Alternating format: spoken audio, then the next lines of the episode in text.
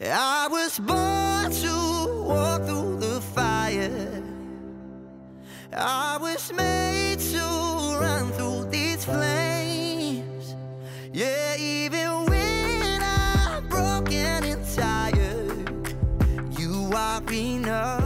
Thanks for listening to one of the audio messages from Cornerstone Church Airdrie. My name is Brad, and I'm the lead campus pastor and primary preaching voice here at Cornerstone Church Airdrie. We believe that the God who spoke so clearly all through the pages of Scripture is still speaking to his kids today.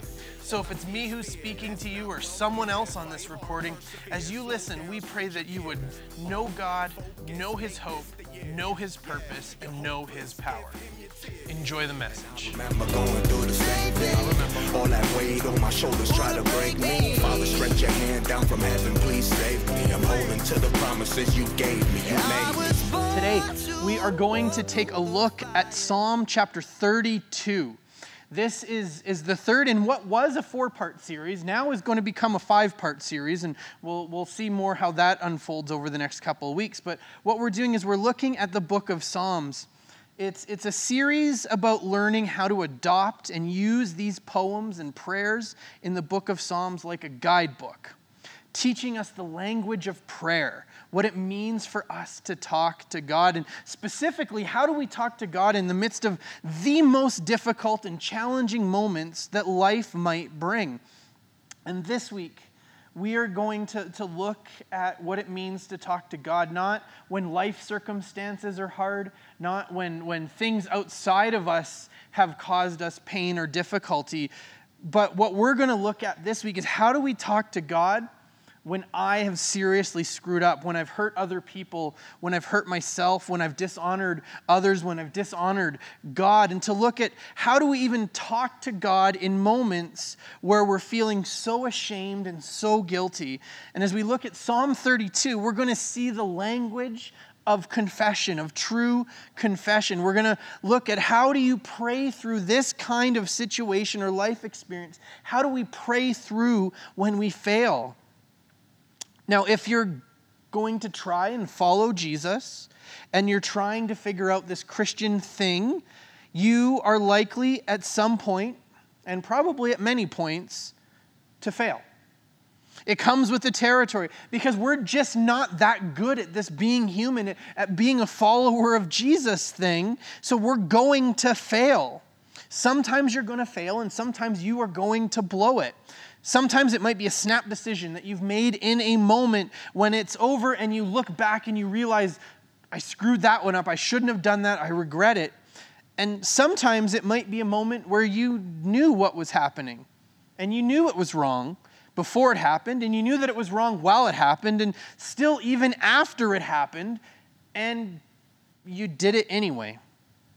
How do we pray in these times? What does talking to God in these times and these moments look like? How do we process and pray through our experience of real failure, regret, and shame? And more than that, how do we walk through these seasons and moments in a way that brings life and hope and future into our lives? How can we walk through these situations where we find ourselves stronger than before, actually having more joy and more confidence in the one who's carrying us through? What if these times and seasons and moments were able to look like this? Now, when I say a word like confession, it can come with a host of negative connotations guilt, and shame and remorse. The general tone of, of the world, of this word, is a, is a weighty, heavy one. But in Psalms, we're going to see that confession is precisely the key to life and joy and freedom and confidence. And what if these seasons of shame and guilt and remorse and confession could actually lead us to joy and freedom? This is what Psalm 32 is going to help us do today. And so to begin, we're going to look at verse 1 seems like the right place to start. Verse 1 says, Blessed. And it was interesting. It's funny because we know this word is blessed, but sometimes inside of church context, we will say blessed, even though we don't say blessed anywhere else other than church. But blessed is the one whose transgressions are forgiven, whose sins are covered. I want to talk, or I want to talk and take a moment here to talk about the very first word for a second, because blessed is a word that can get used in our Christian cultures quite a bit in lots of contexts, but it's really important that we understand what it means here. In this context and in this verse, what it's pointing to or what it's trying to speak to or get across to us is the picture of an ideal life like in a commercial or something, the, the, perfect picture of life. Everyone is smiling and happy and attractive, and life is perfect, having a barbecue on the beach kind of thing. And so when it says, Blessed is the one, it's saying here essentially, life is perfect for the one who. So, who is life perfect for? Well, these verses essentially say that life is perfect for the person who knows that they are deeply flawed knows that they have failed big time and that they know they need forgiveness. This doesn't sound so perfect to me. But what makes it perfect is that in this state of deep failure and the need for forgiveness, what makes it perfect is that they know that they have it. They know that they have this forgiveness that they know that they need it's, it's really an interesting perspective. Life is perfect for the person who has a deep understanding of their failures and their character flaws, and they know they're not okay, that they need forgiveness, but life is perfect because more than that, they know that they have it. The good life, the best life, the perfect life, the ideal life is apparently the forgiven life. Now, something that this does for us is that it can fly in the face of sometimes what we think of when we think of the perfect Christian life. That somehow our, relig- our religiosity and our human way of thinking is that the good life if, is that if we, if we are religious and we are doing this thing right, is to really essentially not need forgiveness because we're not doing anything wrong. That the striving for our best life is striving towards perfection in this moral way. But here, David says, no. The best life, the best place to live, the most perfect way to live is not to just strive for perfection, but is to understand that we're not perfect. To understand our, our failings and our, our failures, our brokenness and our flaws and our shortcomings and our guilt, but not to live there, to understand there, but not stop there or allowing ourselves to be swallowed up in that. But to know that in the midst of all of this, in the midst of all of our failure and brokenness, that the forgiveness that you need, that, that you need to have in your life, it's there. You have it. Your sins are covered. Now, this concept of, of your sins being covered and the forgiveness that's mentioned in the first half of this verse, these are two different concepts. It's not just a different way of saying the same thing, that your sins being covered are different than your sins being forgiven. And to really understand the idea of what it means for our sins being covered, we need to head back to the very beginning pages of the Bible and the story of the first created people of Adam and Eve. And to see this moment where they were given a choice to live with God under God's authority or to choose their own authority and their own rights and to live there and they and to choose how and where to draw lines of right and wrong and to define morality on their own. And we see that they, they choose this autonomy and to define good and evil for themselves. Now, in the story, if you know the story, what's the first thing that they do after they've made this decision, the very first thing that happens. There is this little detail in the story that speaks volumes about our human condition and our human understanding and priority. The first thing that happens is that it says that their eyes were opened and they realized they were naked. And they become ashamed, and so they make themselves some clothes. They make some clothes for themselves. So, so what exactly is going on here? Well, this is actually a profound story about us as people. It's, it's about clothing, but clothing really it becomes a symbol. Now, on a basic level, I'm sure that we can all agree that clothing is a good thing. But functionally, what clothing is, is it's a way of covering up parts of my body that I do not want exposed to the world. And in the story of Adam and Eve, it's not just about clothing, but it's something deeper than that. It's about covering up who and what we are. Because if you really knew what was going on inside of me, I would be ashamed. It wasn't that they had this suddenly had this idea of clothing planted in their brain, but rather they realized they were ashamed of who they were and they needed to cover up and, and they saw as shame they saw their shame and saw this as a way to hide. And so this is a really different concept than the forgiveness of the first part of this verse how, how blessed life is, how perfect life is for the one who knows that they've lived against God, have wronged him and other people, and yet is forgiven.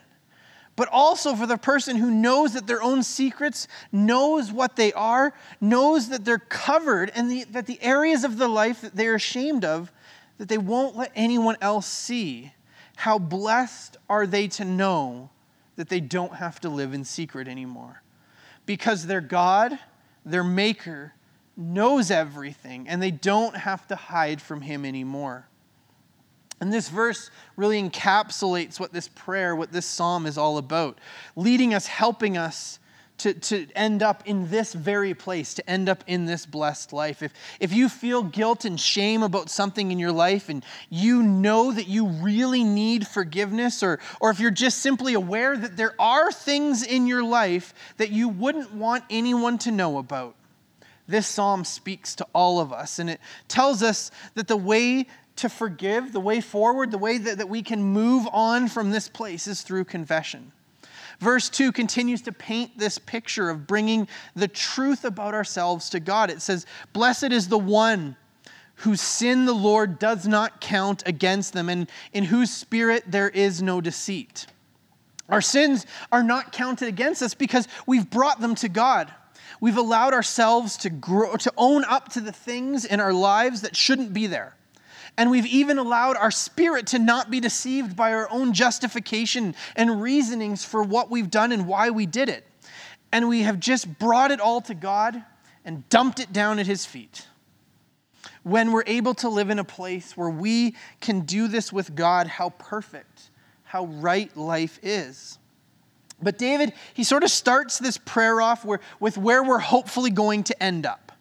But, but how do we get there?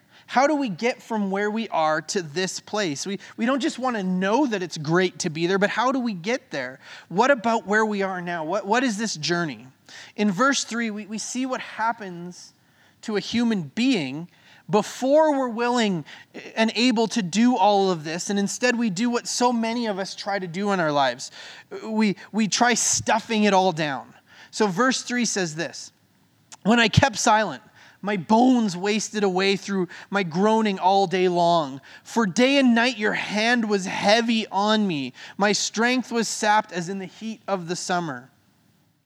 Now, some of us have been here before. Well, probably all of us have been here, but probably only some of us are willing to admit it.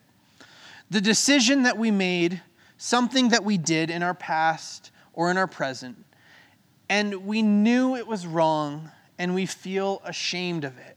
And we take this thing, this moment, this failing, and all the emotions and feelings that go along with it, and we just bottle it up.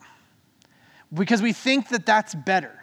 We think that that's easier. We think that that's what we would rather do than actually deal with this thing.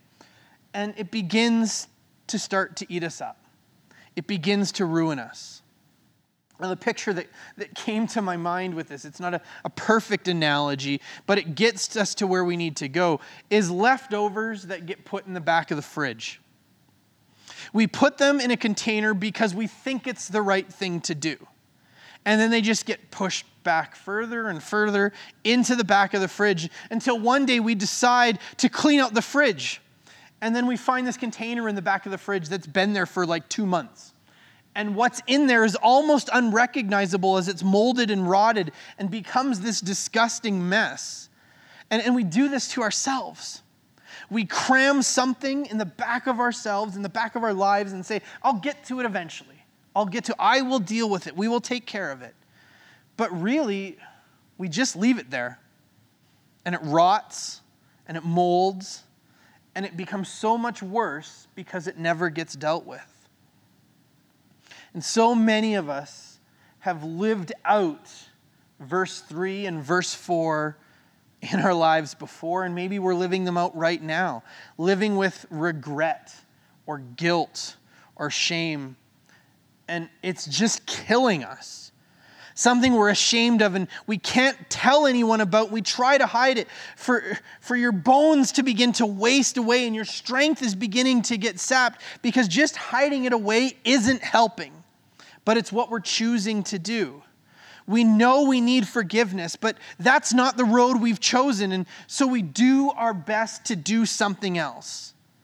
And we discover, and we're discovering, it's just bringing us death. But what we really need is forgiveness. What we really need to do is confess. And that's where we come to verse 5. Verse 5 is really the center of this prayer. It's the center of our time together. And it's this clear and beautiful act of confession.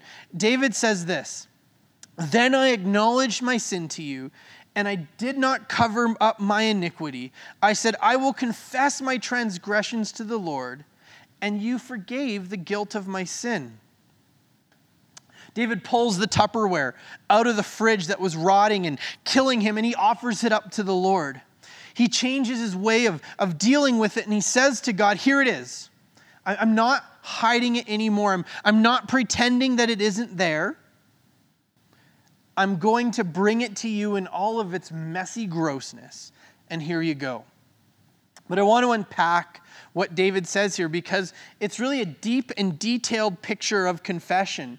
David really gives us three steps here. He says, First, I acknowledged my sin, I named it, I said it out loud, I spoke it. Here is what I am covering. Here is what I am hiding.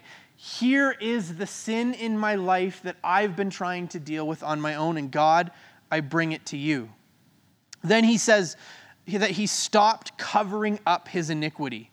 I owned up to the fact that I was trying to hide it. God, this is what I've been dealing with, and God, I have been trying to hide it from you because I was ashamed or because of my guilt or, or for whatever reason. I was hiding this thing, but it's rotting me inside and I need to bring it out. So he names it, he stops hiding it, and then he says, I will confess.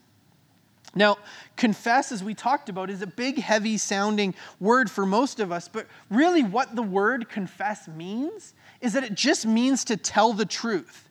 In the Bible, confess is a word that's used in lots of contexts, not just these, these big, heavy, negative ones, but it says, confess with your mouth that Jesus Christ is Lord. And, and all that that means is to tell the truth about who Jesus is. But to confess here means to bring out your stuff and to put it out on the table, to tell the truth about what's been going on in your life, who you are, and what you've done. And so you can see the flow of the experience here. I acknowledged it, I named it, I said what it is that's going on.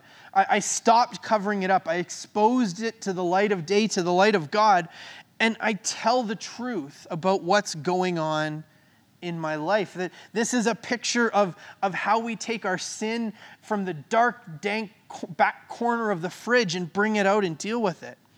But there's something else that's actually really profound that's going on in this verse here in verse 5 that, Davis, that David shows us this three step journey of confession, but there's another three here. David uses three different words for confession or sorry, three different words for sin. He uses three different words for sin here. And actually, in the ancient Hebrew, there are three different words that are used for sin, and David actually uses each one of them in this passage. So, first, he says, I acknowledged my sin. The Hebrew word here that's used here is this, and it's pronounced hata'ah. And it just means to fail. Sometimes it means moral failure, but functionally, what it means is to fail. And in the book of Judges, there's this little footnote about the tribe of Benjamin and how good they were with a slingshot. And what it says is that when it talks about how good they are, it says that they could throw a stone and never hata'ah. that they could throw a stone and never fail. They could never, they could throw a stone and never do this, this word. And so the, what the idea behind this is that as human beings, as people, we're here for a purpose. And you can fail to live up to that purpose. And one of the major ways that we can sin is when we know what our purpose is, we know what it is that, that we are, and we know what it is that we're here to do. And unlike the tribe of Benjamin, who never missed, sometimes we, our lives miss the mark. The next word that he uses is the phrase, I did not cover my iniquity. And the word that he used here is this word, and it's pronounced aon. And this word is like a picture word. And the picture that it shows us is that life is, is sort of like a, a journey, a pathway.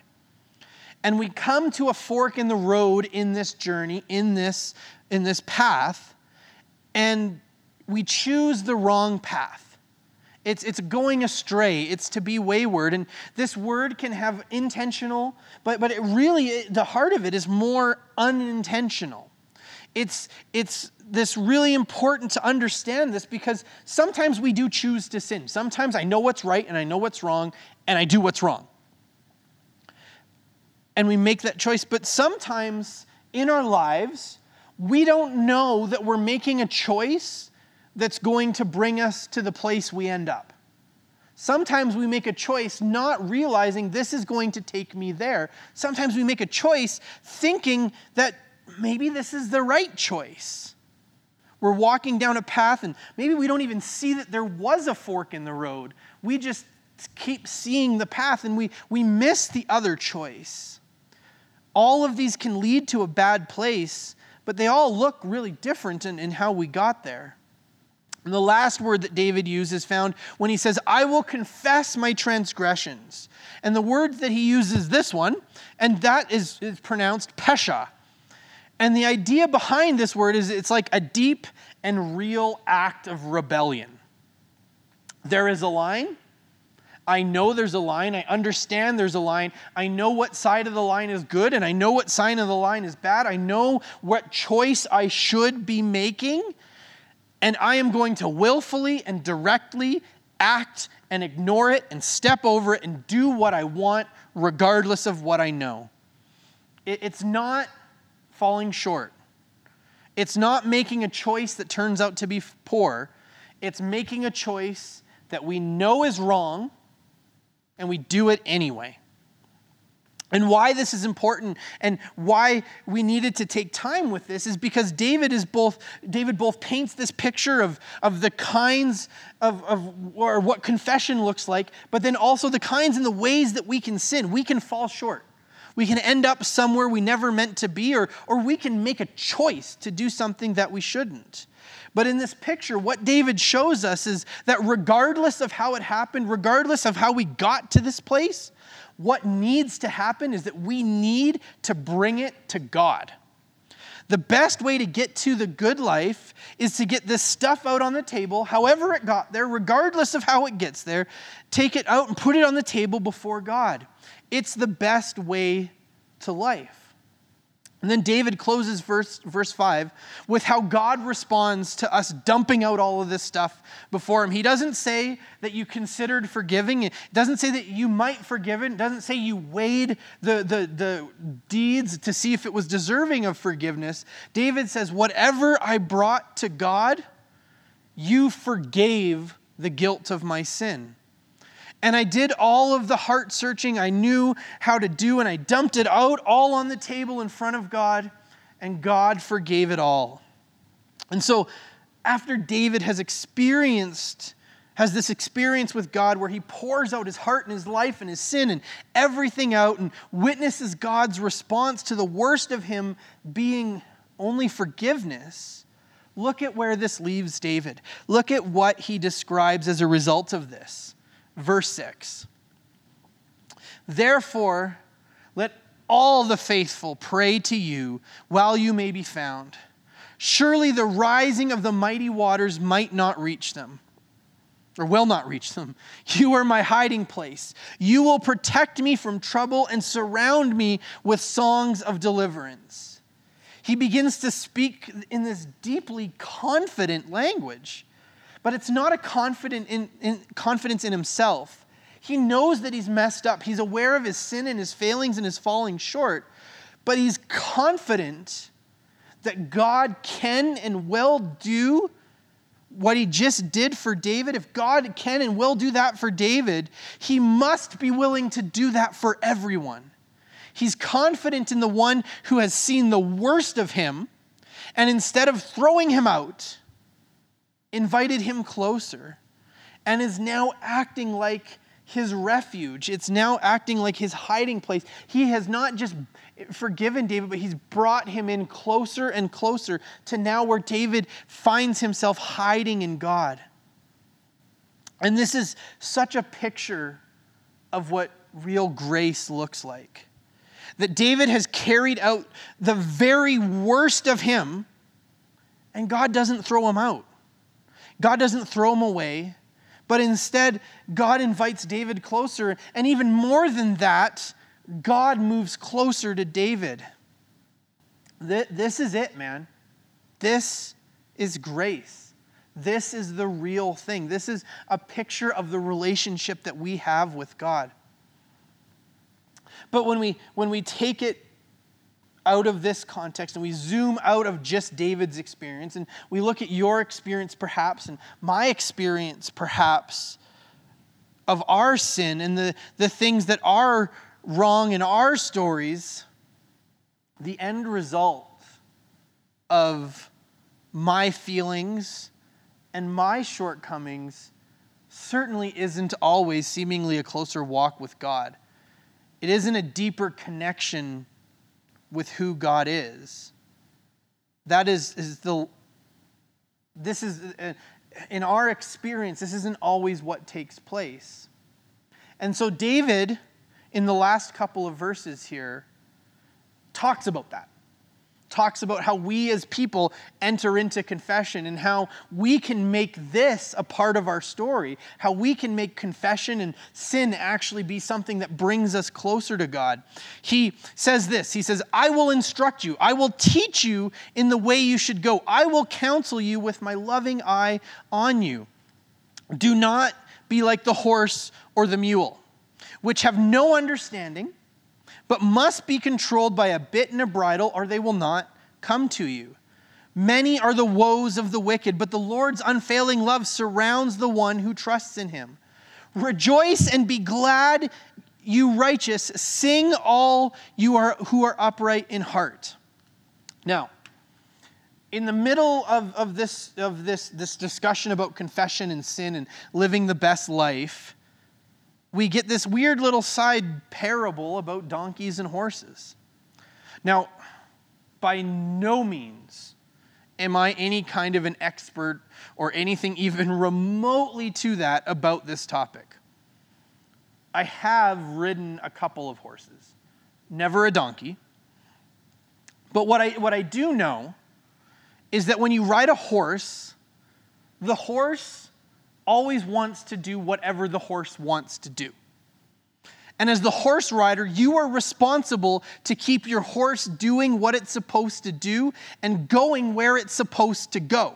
I remember being on a, a, a horse riding trip when I was back in high school, and, and we, we stopped in a meadow, and the, the instructors were like, Don't let the horses eat the grass but all the horses wanted to do was eat the grass. So you had to like sit on the back of these horses and keep reefing on their neck to stop them from eating the grass.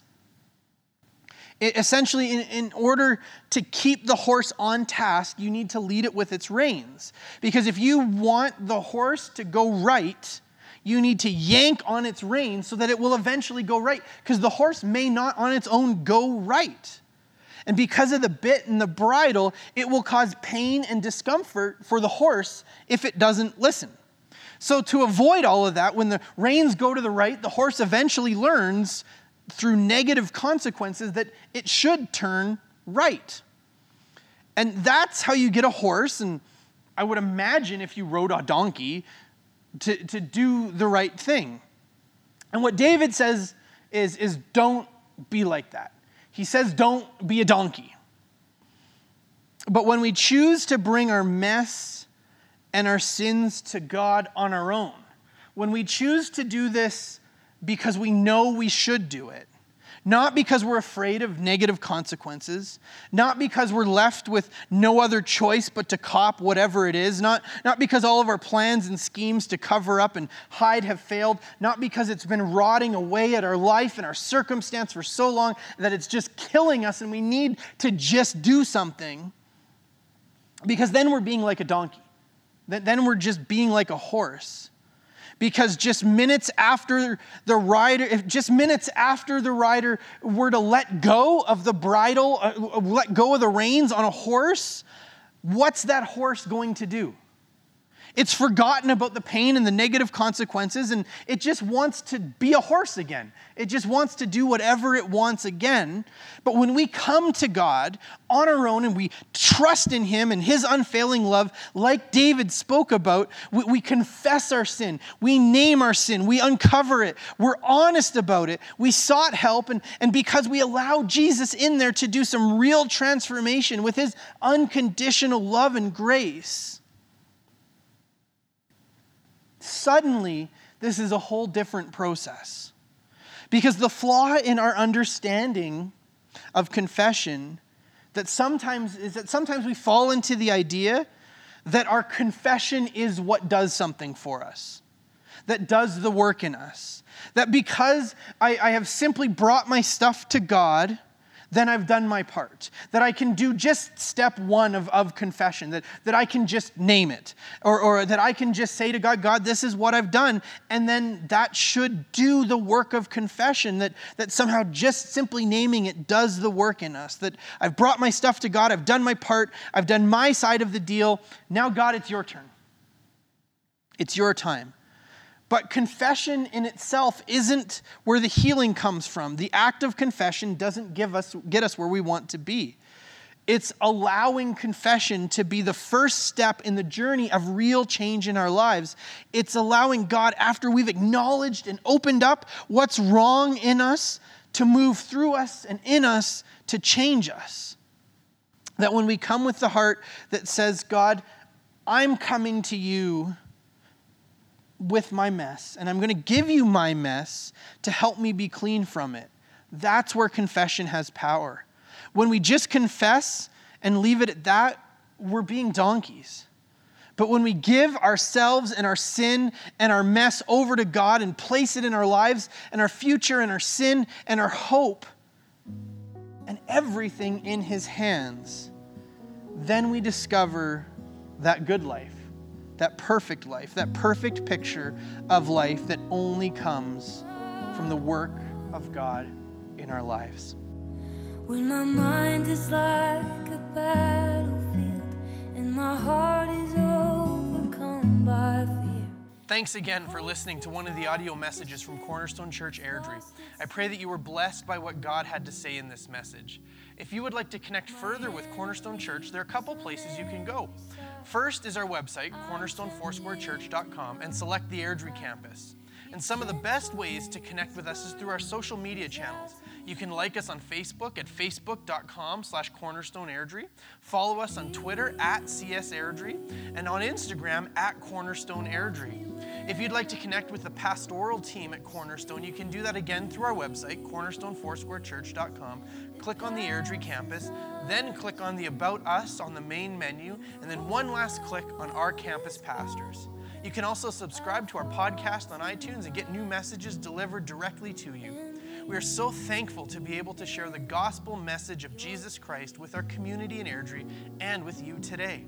At Cornerstone Church Airdrie, we are a family not by blood, but a family that's been bought by blood. And that family includes you. We follow Jesus together as family we go.